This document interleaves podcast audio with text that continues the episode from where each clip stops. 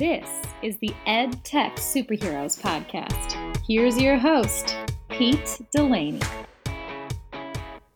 Hello, EdTech Superheroes. Pete Delaney here, and we're entering yet another week of the COVID 19 shutdown. And rather than spit out a whole bunch of EdTech tools at you this week, I thought I would keep it short here and give you some practical advice from teacher to teacher on how to survive this long term, extended educational shutdown or, or at least a disruption in the way we usually teach. The first thing I'd like to recommend to you today is to never underestimate the power of a simple phone call.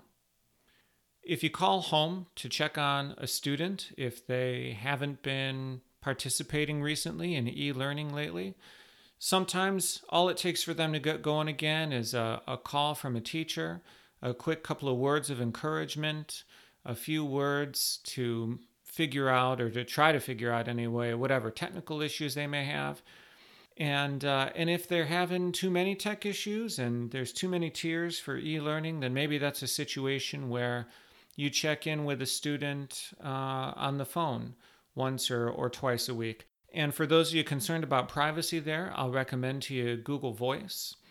You can get to voice.google.com and sign up for a, a free phone number that isn't yours. You can make calls using this number and in turn you can take calls at this number. And so you're communicating with a family on a number that's not even yours. As you call home, I recommend that you use a phrase called the courtesy call. And this is something that my mentor told me. Whenever I'd have to make a phone call home, regardless of whether it was good news or unpleasant news, I would use the phrase courtesy call uh, either in my message home or in the, the call opener itself. So let's say I had to call home on Johnny to uh, let the parents know that he was doing a great job in class. I'd ring the number and someone would answer and say, Hi, this is Mr. Delaney. I'd just like to give you a courtesy call to let you know that Johnny's doing great in class. And the phrase courtesy call implies that this is not something that you have to do, but it's something that you want to do. It's something that you want to follow up with. And that phrase is very much appreciated by parents and guardians.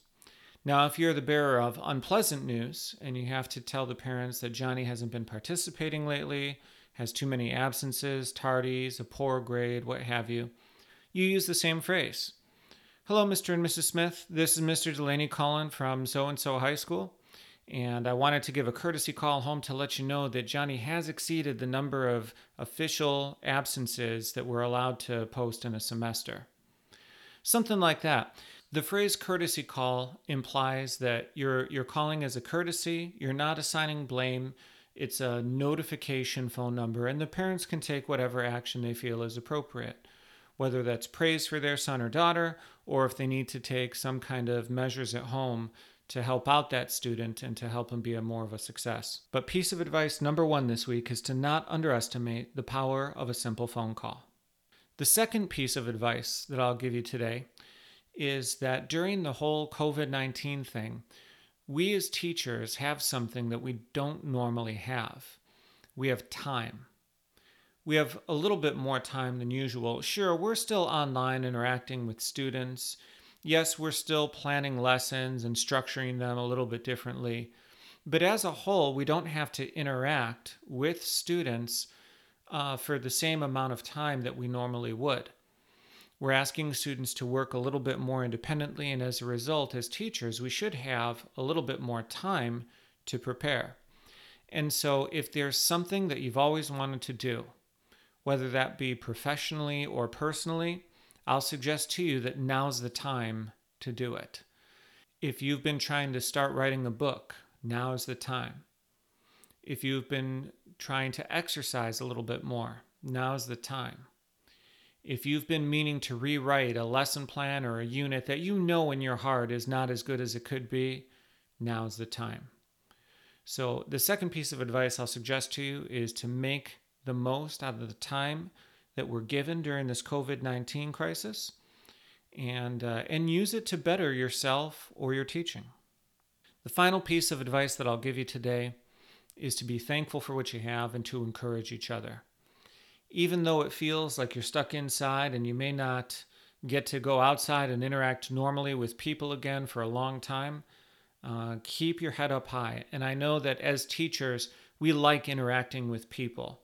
We like interacting with people. That's why we took the job, right? It's because we get to to meet and work with uh, a wide variety of students and to help them grow and help them succeed.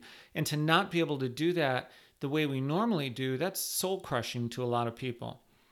So if you haven't done so yet today, I'll recommend that you pick up the phone or that you send an email or that you start a video conference and you encourage one of your colleagues and say, hey, you know what? We're going to get through this.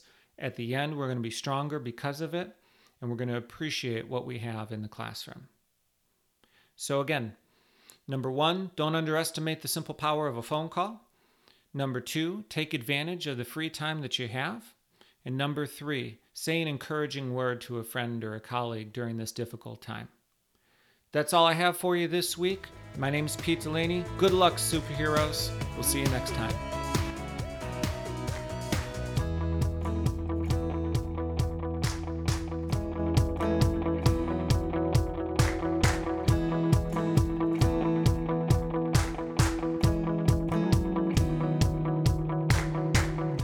The EdTech Superheroes podcast was recorded by Pete Delaney. Introduction by Alex Forbes. Our interns are Tony Garza and Angela Herrera. Our intro song is from Mad Mix on Envato Market.